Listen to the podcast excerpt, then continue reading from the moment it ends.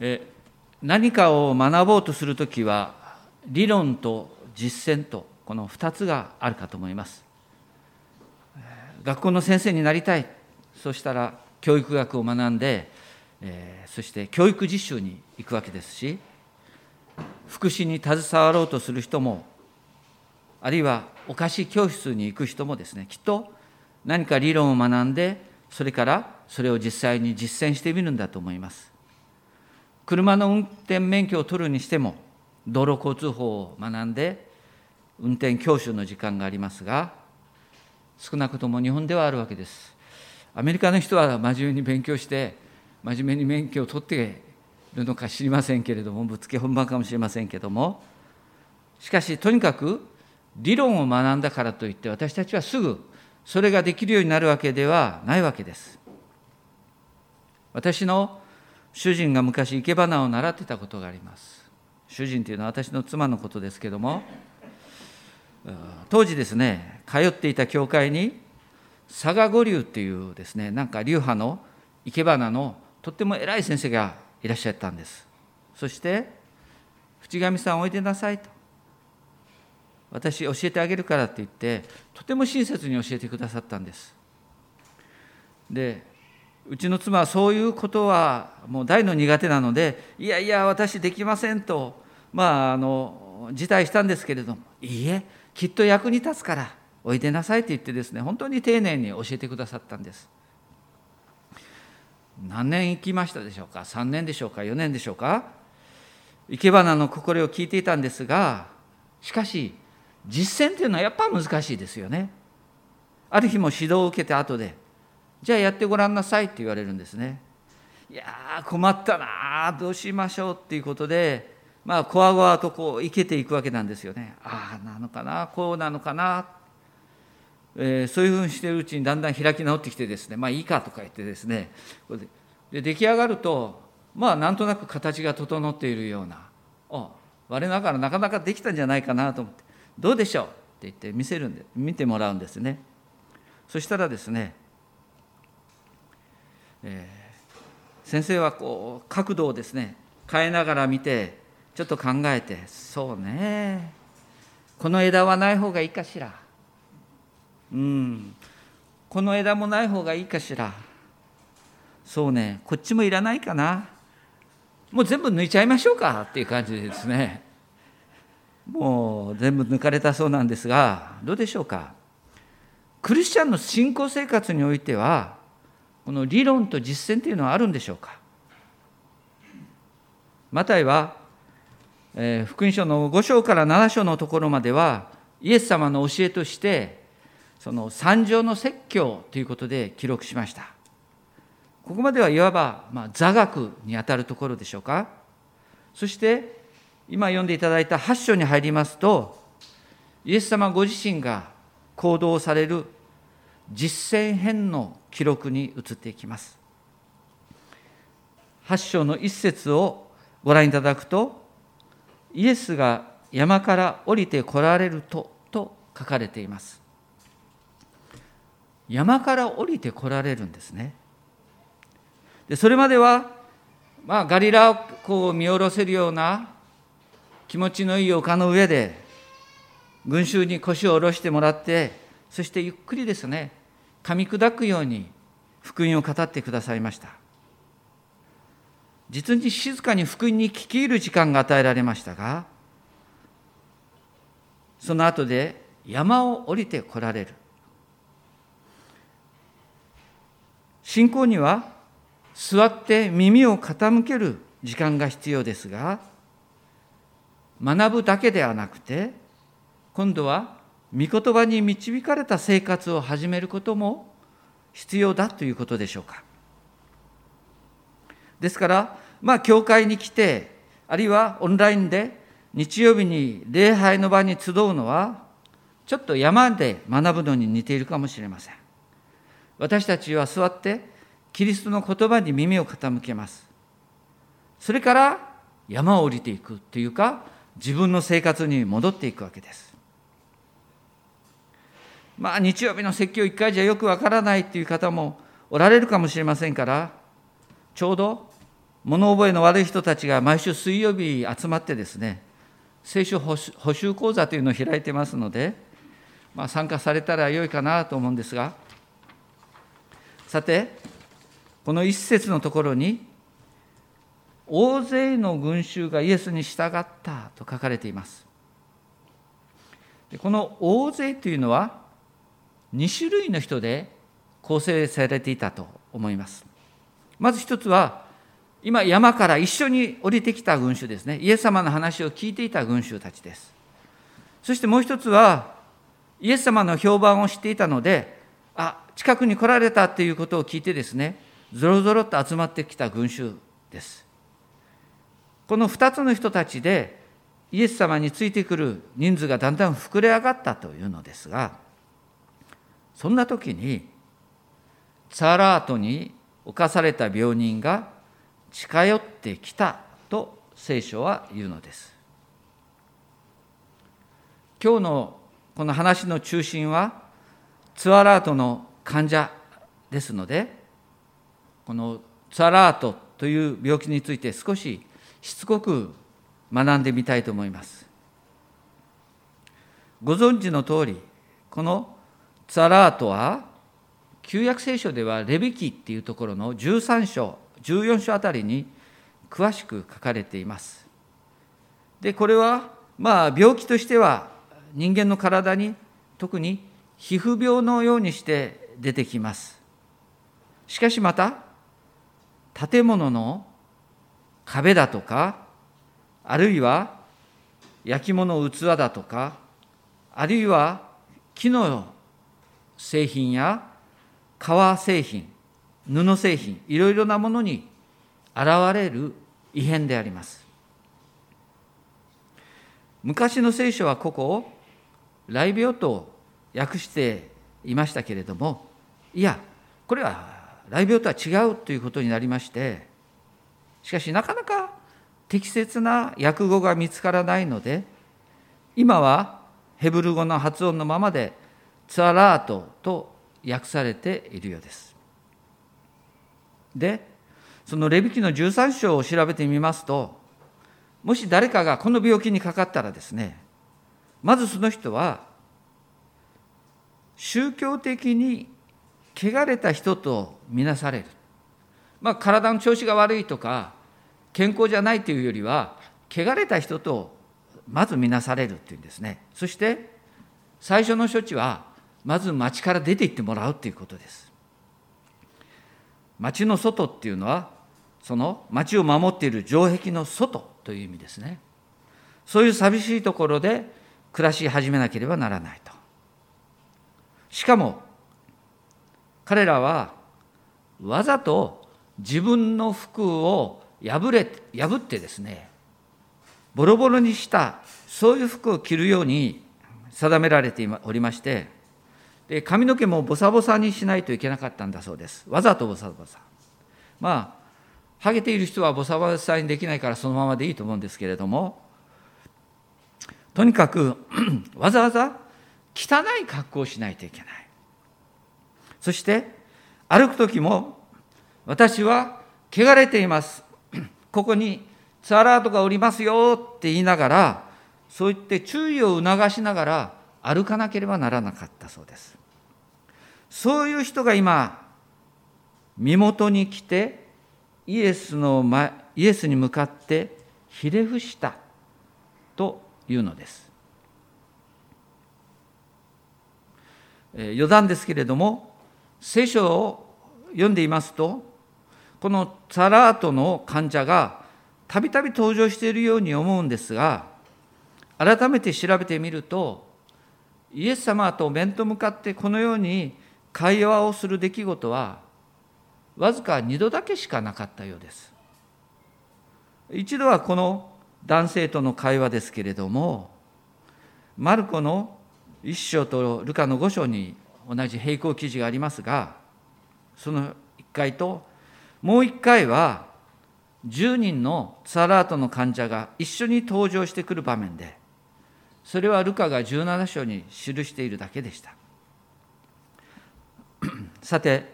マタイの話に戻りますけれども、突然出現してきたこのツァラートを病む男はここでひれ伏したと書かれています。皆さんどうでしょうか？一人の人間がまあ土下座をするという時はやっぱり特別な理由があると思うんです。いくら昔だからといってそう簡単にはひれ伏さないと思います。なぜひれ伏したんでしょうか？ここで使われているひれ伏したという言葉はこれはペコペコした這いつくばった憐れみをお願いしたという意味のそういうひれ伏すではないそうです。ここのひれ伏すという言葉は礼拝したというニュアンスがあるんだそうです。つまり彼はただ単に今イエス様の憐れみを一生懸命引こうとしてそしてひれ伏したのではなくてもうこの時すでに信仰の心を持って礼拝の心で近づいてきてひれ伏したということがわかるわけです。イエス様に対するもう信頼を寄せてまいりました。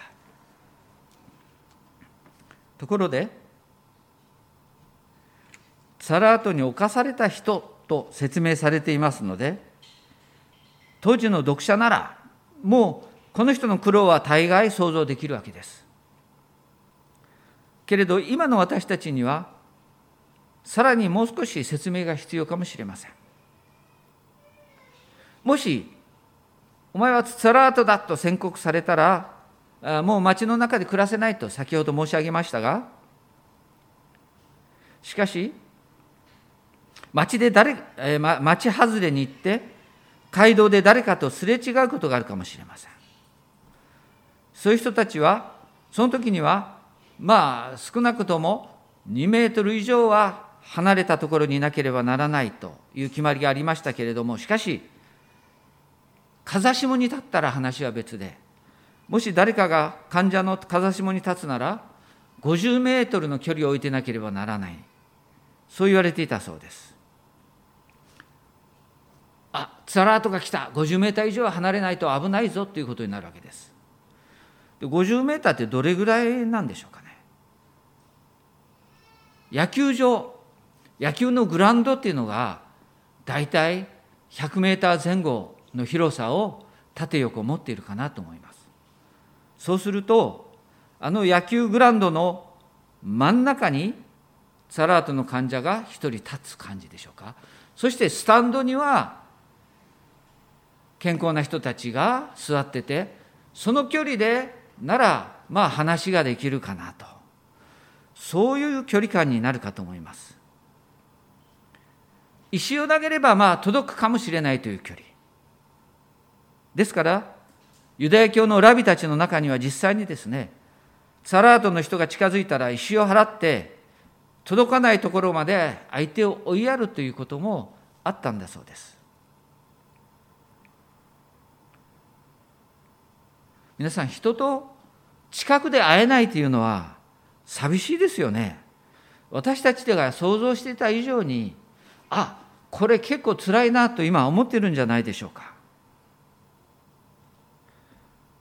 もし今コロナだと検査結果が出たらですね私たちはそのことを一応学校に報告したり職場に報告したりあるいは教会にも連絡したりしてしばらく出かけられないわけですよね。また今だったら治療も受けられないまま自宅にいなさいと言われる言われかねないわけです。ですからこういうコロナ時代になってなんかちょっと分かるような気がするんですね。人と会えないということがどんなに大変なことかと。みんなと一緒に集まって時間を過ごせないっていうのは人生によってきついことですよね。ただどんな患者になっても今石を投げられるというような悔しさはないかもしれません。それは彼が味わってきた悔しさかもしれません。そういう彼がですね、よくここに出てきたなと改めて思うわけです。よく一人で出てきたなと。聖書に詳しい人ならもうご存知のように大体このサラートの患者さんたちというのはつながり合って生活していたわけです生活していくために生きていくために厳しい境遇にあったのでお互いに情報を共有して助け合う必要があったからですですからある時には10人の人たちが一緒になってイエス様のところにやってきたりしていますしまた第二列王記の7章にはこのサラートの人たち4人組が縄文の外ですね縄文に追い出されてたわけですけど外で座り込んで話してたそういう物語も記されています。しかしこの男は一人だけできたんですね。どうして一人だったのかなと思うわけです。きっと彼もですねイエス様に会ってみよう会いたいと思った時に一緒に暮らしている仲間に声をかけたんだろうと思うんですね。今度会いに行きたいと思うけどお前一緒に行かないかい？どうだ？すごいお方らしいから一緒に行こうよと誘ったのではないだろうか。しかし残念ながら誰も腰を上げなかった。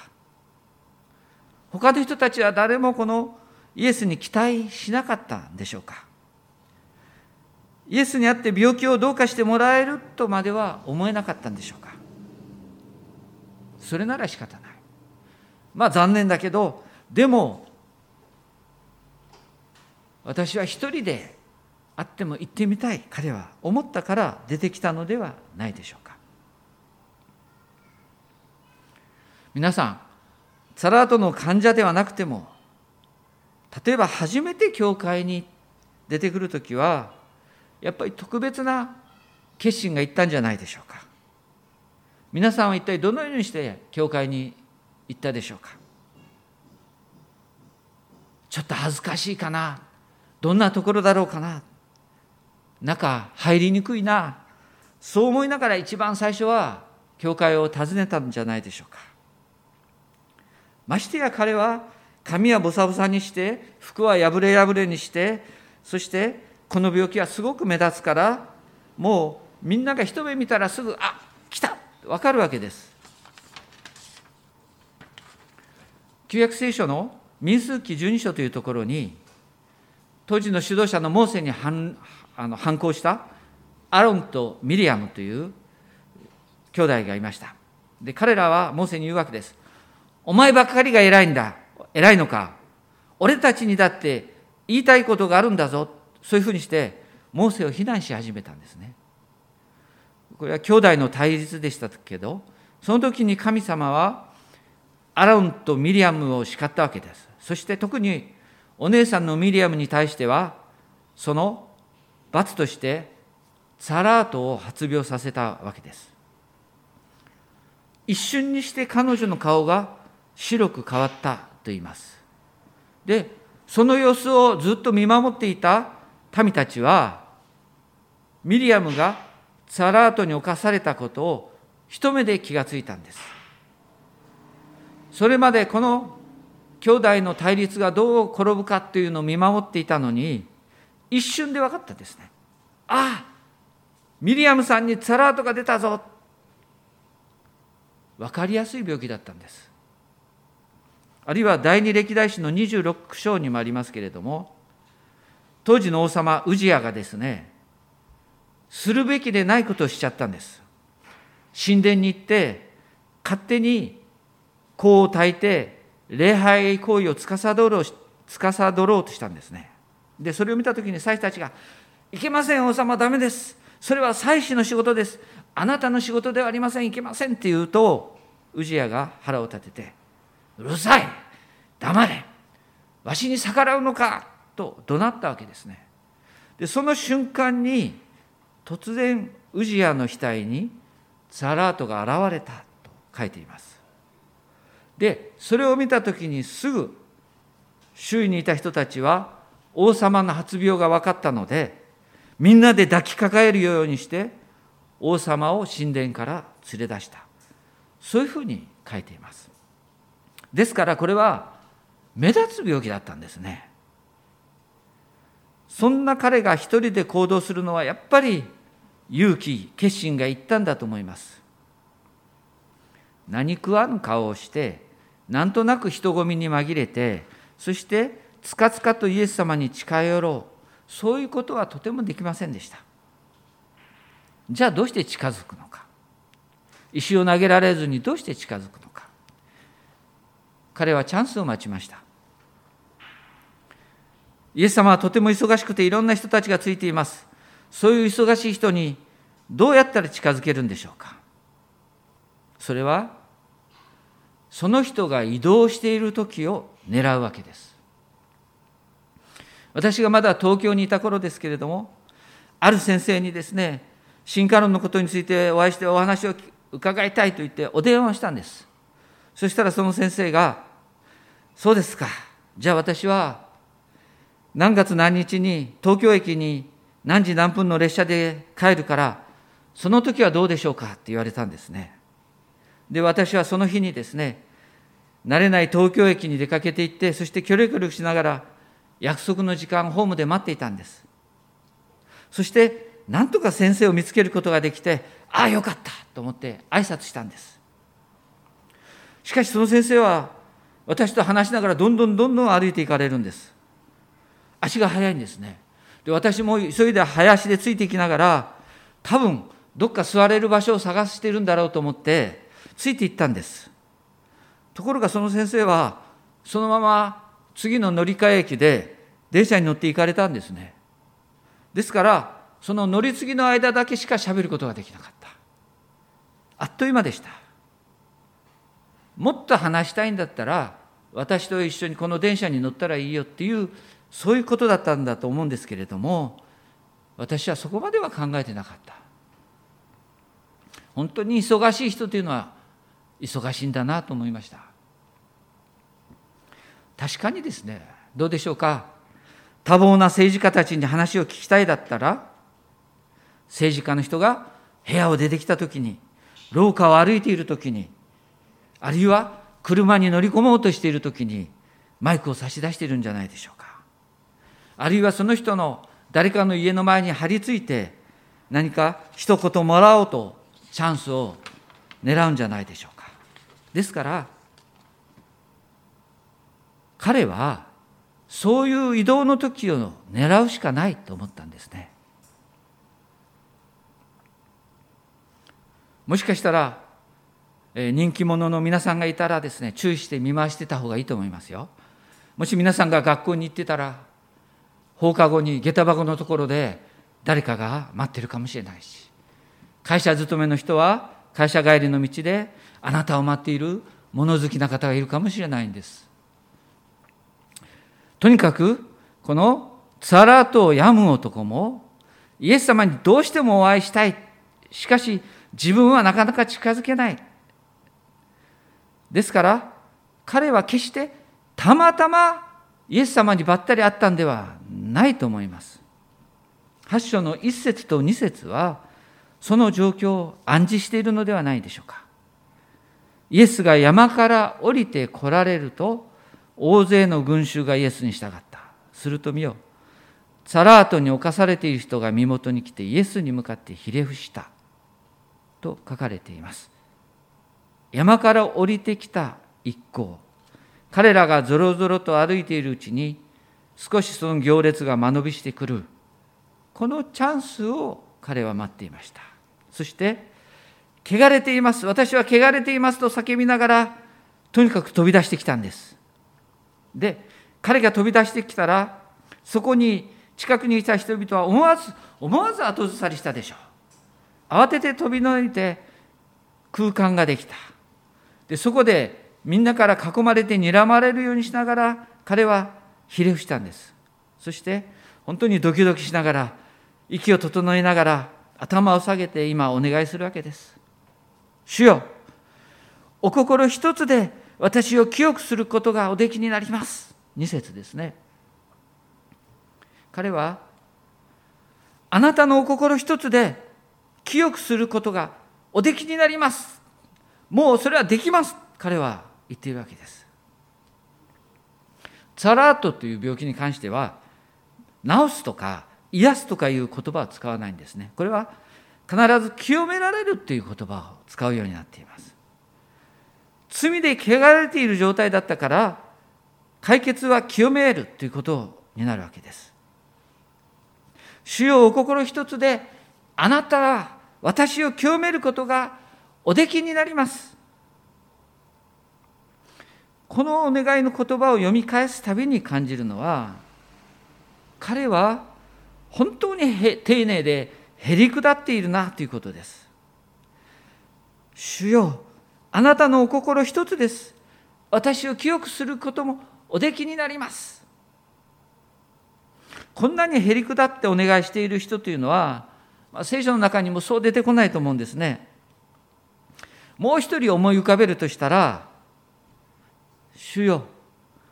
子犬でも食卓から落ちるパンくずはいただきます。そういうふうに頼んだ女性のことを思い出すわけです。このツァラートの男にも似たようなへりくだりが伝わってくるわけです。彼は自分が罪深いものであるということをイエス様の前に知っていました。そして本来なら救われる資格はないという思いも持っていました。でもそんな私ですけどイエス様もしあなたがそうしようと思うならば私は清められます。そのことは信じて疑わなかったのです。聖書が教えている人の罪とは何でしょうか？人間には罪があるということを理解するのはなかなか難しいです。時々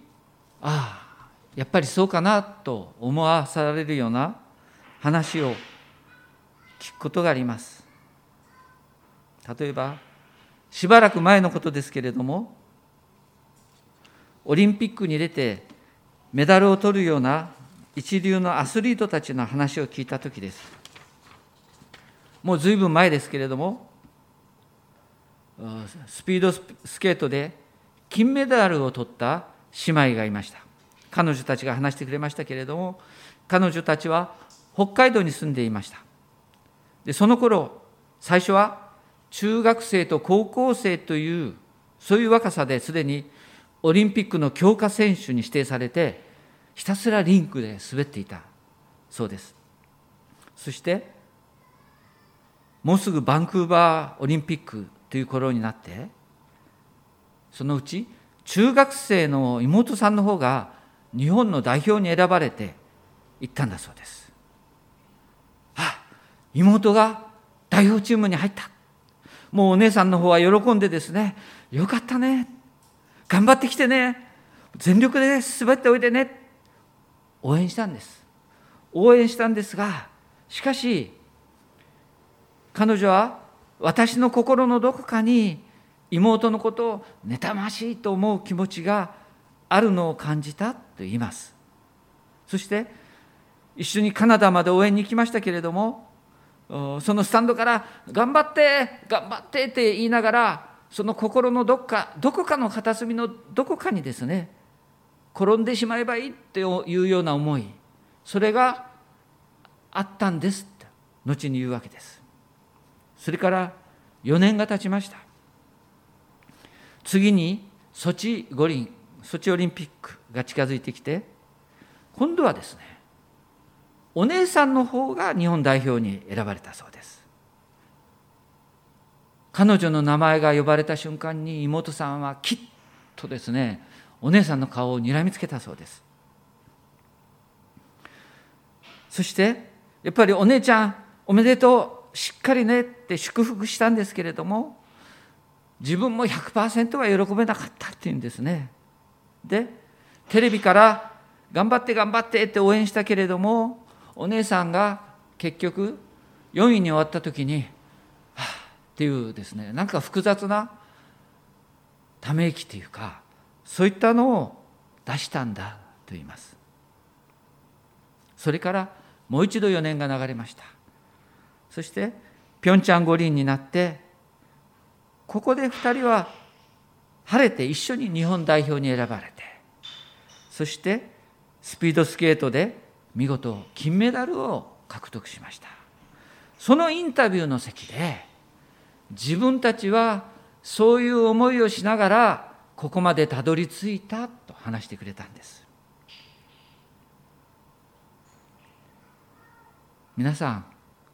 それがやっぱり人間だろうなと思うんですね。皆さんどう思われるでしょうか？たとえそれが血を分けた兄弟姉妹であってもあるいはそれが大の親友であったとしても私たちはやっぱり同じような思いを抱くのではないでしょうか？決して彼女たちだけのその心の葛藤ではないはずです。いや私たちならもっともっとひどいことを考えているかもしれません。あいつ失敗したらいいのにとかあんな人いなかいなくなったらいいのにとかもうあの人死んでくれたらいいのにとかそんなひどいことをもしかしたら頭の中でかすめて思っているかもしれません。いいやそれが人間だよ。それ仕方ないよと。そんなのは人間なら当たり前のことだよとそう反論される方もおられるでしょうか。でも当たり前なんでしょうか。私たちは当たり前なんでしょうか。もしかしたらそのような話をきっかけにですねいややっぱり当たり前じゃないかもしれない。私やっぱり私たちには罪の性質があるのかもしれない。そして聖書はだからこのような罪の性質について大事なことだから教えてくれているのかもしれない。と考え始める人はいらっしゃるのではないでしょうか。聖書は私たちが罪人だと教えています。私たちは決して偽人ではないしきれいなものでもないし美しい心の持ち主でもない。そう聖書は言います。私たちの考えはいつでも悪い方に傾きやすい。良いことをするには努力をしますけれども悪い考えはもう次から次に雑草のように浮かんでくる。私たちはみんな罪の性質を覚えながら生きているのではないでしょうか。ですからツアラートの男はそのことを知っていたわけです。そして「主よあなたのお心一つで私のようなものでも清くすることがおできになります」とそう期待したのです。キリストを信仰するというのはそんなに難しい説明を受けて段取りを踏んでだんだん分かってくるものではないと思います。イエス様の話はもう単純ですから子供が聞いても分かりやすいように説明してくれているんです。ですからサラートの男もイエス様のことを単純に信じていました。このお方なら話に聞いたこのお方なら私を清めてくださる。それができる。そう信じたんですね。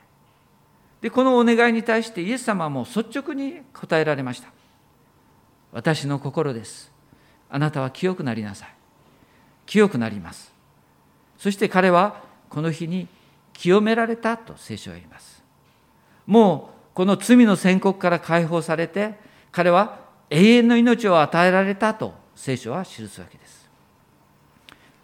もちろんこの清くされたからといってもう罪を犯さなくなるという意味ではありませんがしかし彼はもう神様に受け入れられたというのです。よく出てきたね。私はあなたを清くしたいと思っている。それは私の願いだ。だからあなたは今日から清くなりました。聖書はそのようにイエスの言葉を記しています。お祈りをいたします。